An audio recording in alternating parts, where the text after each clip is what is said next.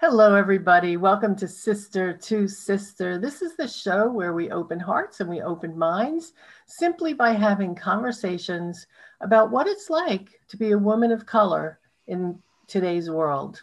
And that's this world in the United States as well as around the world. And I'm so excited to have with us today the fabulous Raksha Joshi.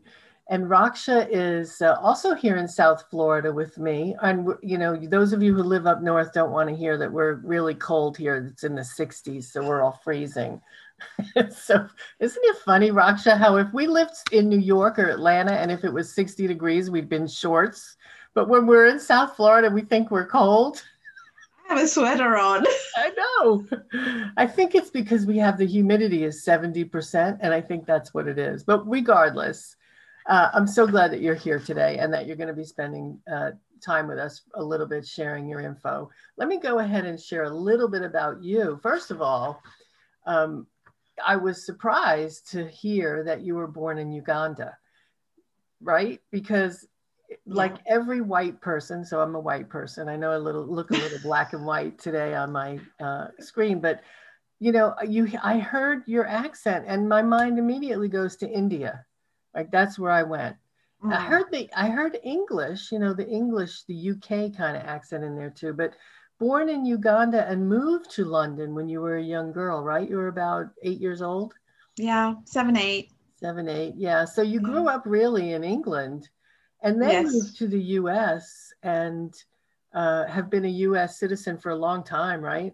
Mm-hmm. Yeah, a long time. And you know what's interesting is when you moved uh, from Uganda it you reminded me that shortly thereafter was a coup in Uganda with Idi Amin. And I remember as a young child hearing about Idi Amin and what was going on in Uganda. So I'm interested to hear how that affected you. Uh, even though you had left the country, I know you still had relatives in Uganda at that time, right? My father and my sister was still there. Yeah. And a lot of my extended family was still there. Yeah, that would be an interesting thing to hear about you know, government coup, an interesting thing. right but let me let me tell everybody about you because you have a really varied background you know raksha has you're not going to believe this but over three decades in the corporate world in corporate america and she's uh, had pivotal roles in restructuring and developing new departments for efficiency. So, you know, I love that because my husband calls me the efficiency expert. I'm always looking for how can I do this faster, quicker, better. Um, she's applied those skills to build many businesses, including uh, her own, because she has overcome multiple life transitions herself, not just the ones we've just talked about, moving from place to place, but she brings the experience and knowledge that she's developed to support entrepreneurs and individuals in creating successful lives through implementing customized processes that are unique for them. You know, we always talk about systems is what makes a business work having a process that you know you can follow over and over again. And that's really what Raksha is a star at. Raksha, the rock star, that's how I think of her. Um, she's also a, certified coach through the John Maxwell Group, which is, you know, that's be having that um, designation is an honor, having worked with John Maxwell himself, who many of you know is a leadership guru who's written upwards of 80 books on leadership, and he's seen as the leader in leadership. Mm-hmm. So to be sanctioned by him as a leadership coach is great. And you're also trained in the Dave Ramsey system, which is financial, right? Dave Ramsey. Yes. So mm-hmm. he, sh- what is he, what is Dave Ramsey? Uh, what's his specifics about? His specifics are more about um, staying out of debt, managing yeah. your money, um, being not frugal, but aware. Good. That's good. You know, I do love about you your commitment um, to working with women in particular. You know, that's close to my heart too. I'm an original feminist. Uh, but your clients, you focus on providing structure, organization, systems that when you implement them, make your life work seamlessly. So you're speaking my language. So thank you for being here with me today, Raksha. I so appreciate it. And uh, let's get into the conversation. So, when we were talking about being in corporate America, you and I can relate, considering I too came out of corporate and I learned so much. You know, toward the end, when I was in it, I was not happy. Uh, a lot of us who Thank left you. were not happy. But when I look back, I learned so much. You too? Yes, absolutely. Um, when I look back now, it's like, why didn't I get out sooner? right. right. Um, but it, it's a journey that we have to take. Yeah. And it teaches us so much. Yeah. Yeah. So uh, to bring that out and share it with other women and empowering them to live their full life, mm-hmm. that's what really lights me up about what I do now. Yeah. Yeah. What was it like being in corporate? Because I bet you there's a I'm, I'm again from my own experience. I know that when we had um, people who were considered Indian, right? They look to you as the brilliant people. You know the math. You're the smart ones, and yet I also saw anybody of color being passed over for uh, moving up for promotion. What was your experience? For me, it, would, it didn't set in until I was a couple of years into working. Like I loved what I did right from the get go. Um, it was something that I saw the difference I was making for the company's bottom line. I was able to train people and have an input in training people. And that's what I'm about. I'm about developing your talents and your skills to take it to the next level. And then I noticed a few times I submitted applications to be promoted and I didn't get promoted. And then I started asking, like after the third time, I started asking, why? What was missing? If I'm so great and you give me all these awards, why are you not giving me that promotion? And it was the language that was used. It was never about because you're of color or you're a woman um, it was always about you're just this much away from what you need to do. And that was like in every realm, right? Just this much. And in the beginning, I was a novice. Like I said, I worked because that's what I wanted to do. I it wasn't like I honestly didn't start working thinking, "Oh, I'm to be a leader." Right it was while I was working, I realized all the different things that I was bringing. And when these opportunities showed up, and my coworkers would say, Why are you not applying for that position? It was like, I can't, I've got kids at home, I can't do the commitment. But once the kids were at an age where they could do what they needed to do, that's when I started asking, Why? Why? And there was never that clear cut because you're colored Right. Well, they could never this, say that. They can't say that. They can't say that. And plus, I honestly, I'm a dreamer. By character, I'm a dreamer. And I want to see the good in everyone. Right. So I never perceived that somebody could discriminate just because of my color, but yet value what I brought to the table. Mm, that right there discriminate because of your color, yet value what you brought to the table. Exactly. Yeah. So then I started asking questions. And a few times I was told, you know, you need to let other people shine. It's not a, all about the glory, it doesn't have to come to you, it's people you develop. And it's like, okay, I was gullible. I believe that. I took it in. I said, oh, okay, I get to build other people. But other people were building and they were bypassing, you know, and it was like, okay, when is it going to be my turn? And it was, it was then that I started really looking and said, pushing myself, pushing myself um, to be good at work. But then I also started building businesses outside of work and seeing the value that I brought. But that discrimination, it really doesn't end. Mm. even when you go to banks and stuff for financing, first I used to think, oh, it's because I'm a woman, they don't trust me with their money. But it's really not. And the way I found that out was I had a colleague of mine who was applying for a loan. And as a joke, she goes, Why don't we experiment and see what happens? Same stuff, same application, same information, everything to the same bank. The only difference was the names. They accepted her, they declined me. Oh, wow. Wow. And when was this? How long uh, ago was that, Raksha? This was like 10 years back. Wow, it's amazing that you're still experiencing within 10 years. People are going, oh, racism's so old, it doesn't affect anymore. But 10 years is not a very long time. No, and racism is um, so subtle, right? Especially like what happened in the summer was blatant, you know.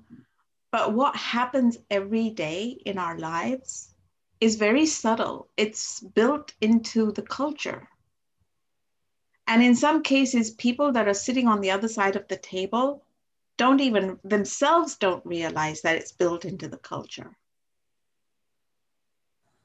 So for me, it was a question of I, I can't do this anymore. I just had to quit. Unfortunately, my daughter had a grandbaby, and it was my escape to say, "Oh, I'm leaving." Yeah, but um, it it's everywhere, Trish, and yeah. it's sad because it it's. I really started looking at it because I myself am not like that. I don't see your color; I see you.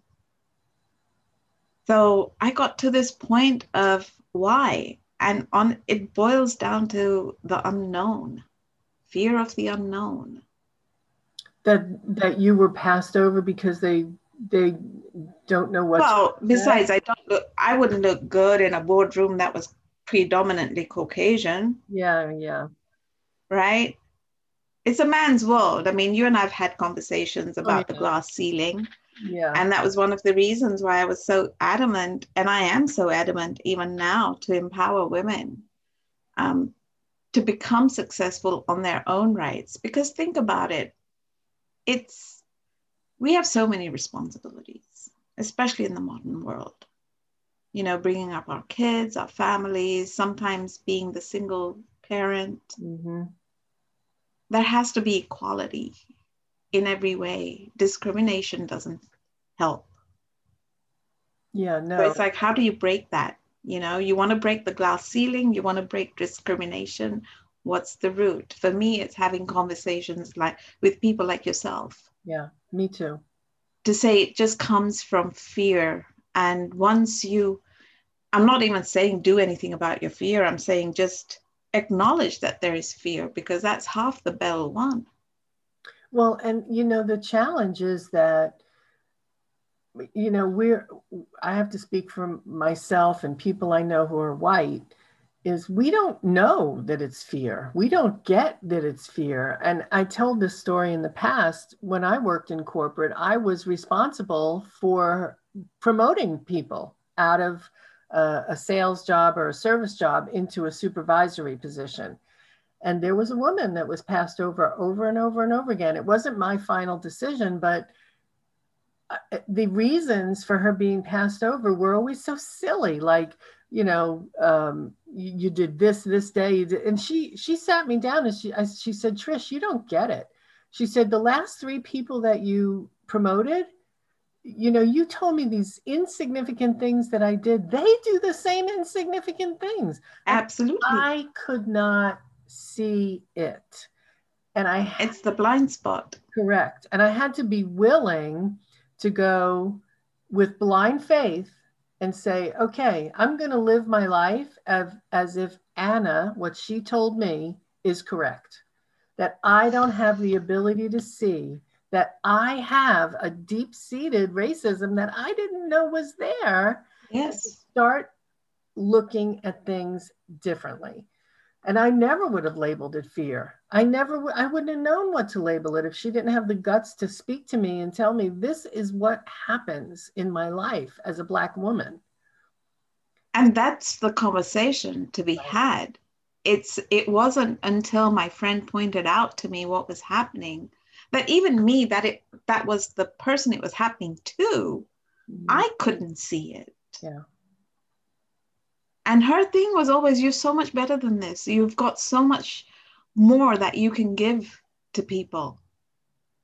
And it was like her opening my eyes that it was like, oh my gosh. Yeah. And I've just been looking it over as I needed to grow. I needed to grow. I needed to grow. Mm-hmm. But it wasn't that. No, it wasn't that. And you weren't going to grow anymore until you were able to be put in a position where you could grow. Well, that was it. And then it was also the people that you had helped to, or the people that you had de- helped develop the skills to grow. You start noticing that when they've surpassed you, they try to keep you down. Oh, yeah. Yeah. But yet they use the tools that you provide. Yeah. Yeah and again raksha i think you're right. I think that you know it's just it's a total blind spot for so many of us. So the, this conversation hopefully is pointing out that there is a blind spot. And when you have one sometimes even when it's pointed out you're unable to see it. So it's a matter of being able to be willing to look at things a different way even if it's not what you think. Just look a different way Absolutely. And my my thing is if somebody is telling you that you're not seeing things for what they are, don't brush them off. Listen to even even if you listen just to 10% of what they're saying and really sit with yourself and say, really? Yeah. You'll discover so many different things that are happening. And trust me, that person that's pointing out to you, they don't have anything, any malice behind it. Right. They just want you to know what they're feeling. And the only way we can tell you that is by saying, hey, this is my perception. Mm-hmm. You know, my perception becomes my reality. I want you to just look at it from my angle. Yeah, absolutely. Yeah. Thank you for sharing that, especially about corporate, because um, we see it there all the time, but it's it's not so obvious you know, well, it's not so obvious. But the other thing, Trish, is also I'm seeing a big, um, big movement in women becoming entrepreneurs. And this is something that they need to really look at because they need to ask themselves are they bringing that to their business? Yes. Because the whole reason we want to become independent and we want to have our own businesses and stuff is so that we can erase that line of discrimination. Yeah. Yeah, and just keep knocking at that ceiling, you know? hey. knocking at it. You know, we have the double thing. It's like, you know, you are a woman and you're a woman of color. So you put those Absolutely. together and it creates a third thing that gets in your way. So this is my this is a joke I used to have when I was in corporate when somebody was uh, hiring someone and when they told me that I didn't get I got passed on for the position, I would jokingly say, you know, you just surpassed me. You could have had the color equation taken care of, the female e- equation taken care of, and the age equation taken care of. I would have met three quotas for you. would have been perfect. Yeah, right. Quota, quota. Yeah, check, check, check, check. Exactly. You have to laugh at it, right? You do. You do. You know, the other thing that was really interesting about your background was the whole Uganda situation. And I, I, uh, having lived as long as I have now, I can see how history is, um, how history repeats itself. As much as we don't want it to, I see that it does. Case in point, you know, last week, uh, yeah. Capitol building. And when you were a child and you moved from Uganda to London in the late 60s, and then Idi Amin was like three years later.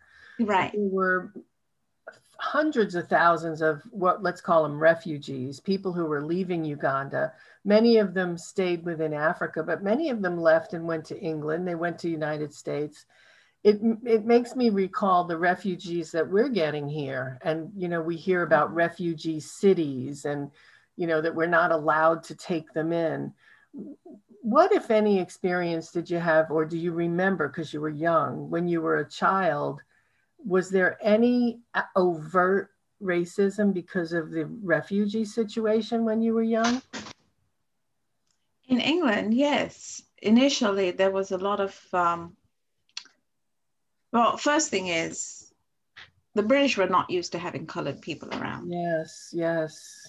Right, not it, not in the amount of the influx that it created and then the question was always about, well, why did you have to come here?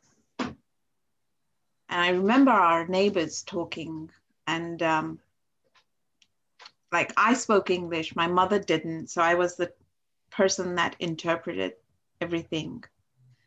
And the lady asked the question, you know, you could have gone anywhere in the world. Why did you come here? And I asked my mom that question, and she goes, because we had family already here, it settling down would have been easier. Yeah.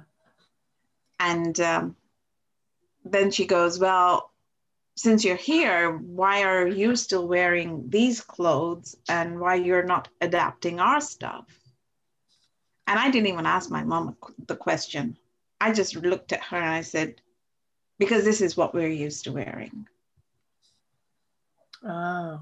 You know, um, and that's really when it start when I started this whole thing in me started building up at a very young age because in school it was my food was different than the other kids so it was like not curiosity oh what are you eating but you know how how cruel kids can be yes right yes so there was that then there was the whole thing about you smell.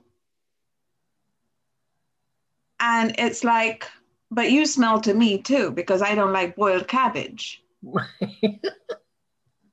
right? So I've always been a rebel.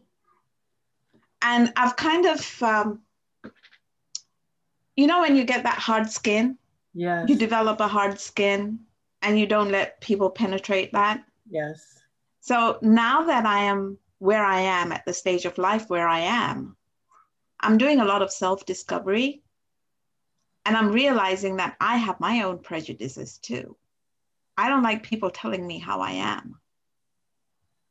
Just because you don't want to understand, you expect us to understand, but you don't want to understand yourself. Mm. It's a two way street. Yes. Right.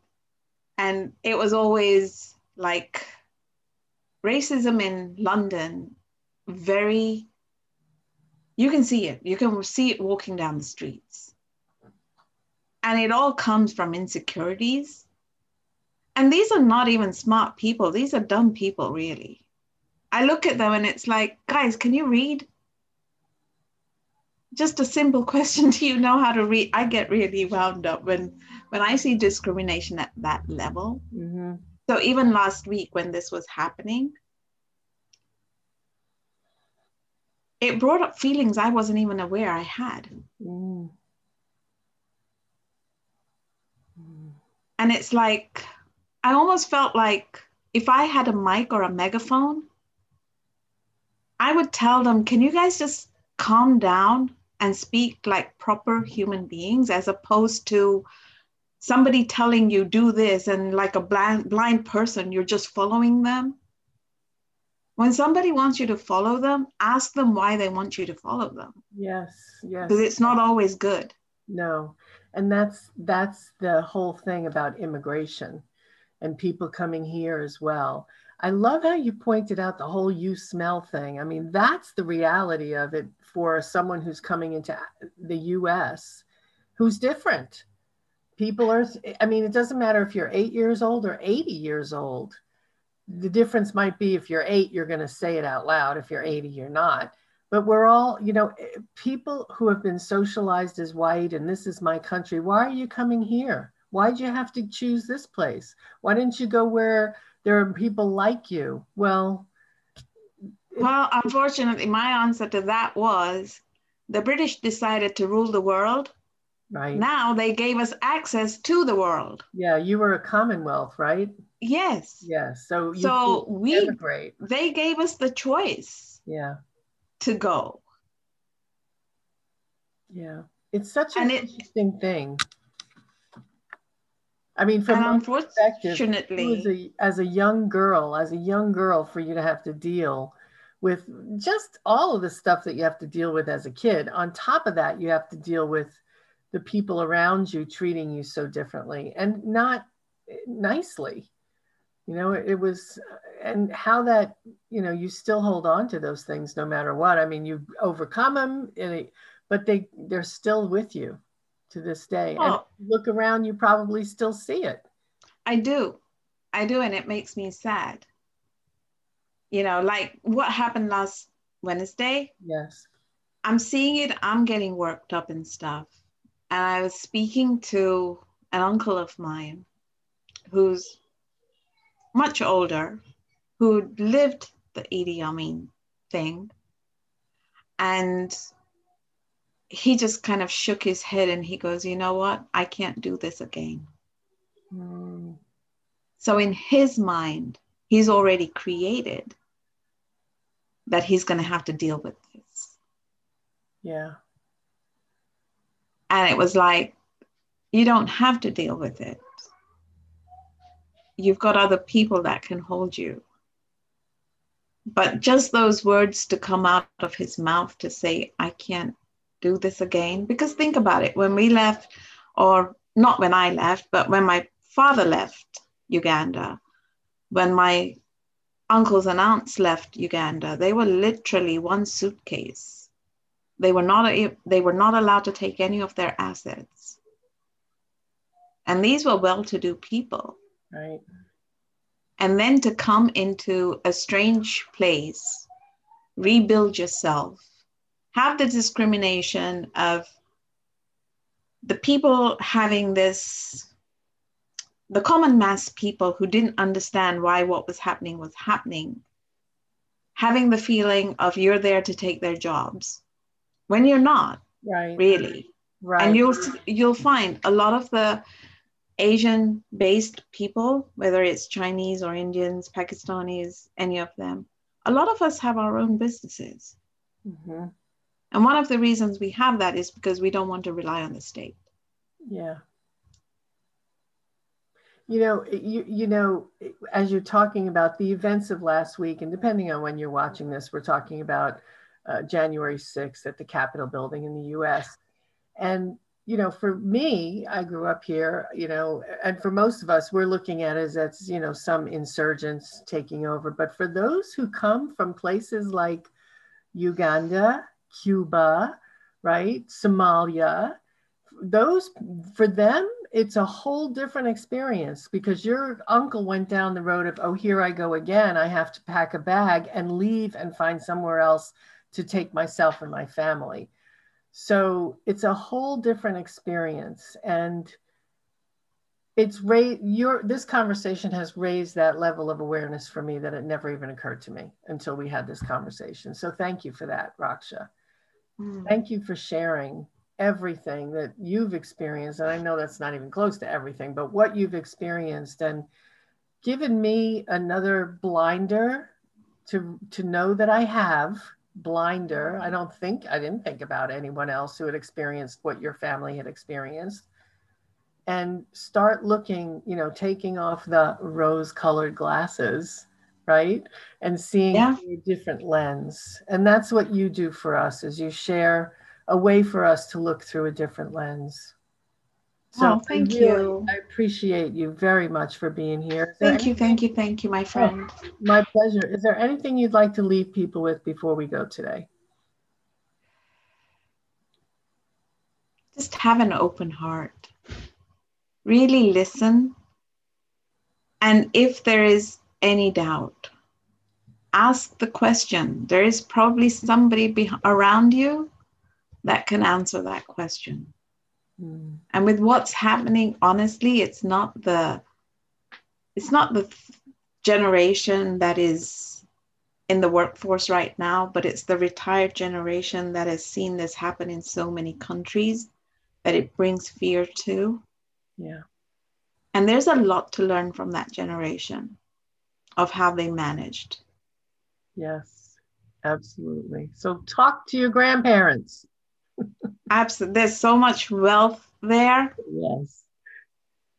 It's unbelievable. There is so much um, encouragement, power, pride that your grandparents can give you, or even your parents. In some cases, you know, you may have older parents and you're in that area of what now? There's a lot of pressure right now with the pandemic and everything. Mm-hmm. Mm-hmm.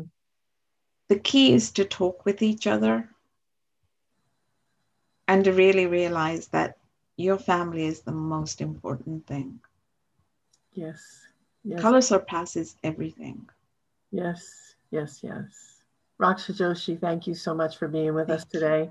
Thank, thank all you. of you for being a part of this conversation and for continuing the conversation in your circles, with your friends, with your family, and especially learning from those who came before you as to you know how the world is how the world was and what we can learn from it.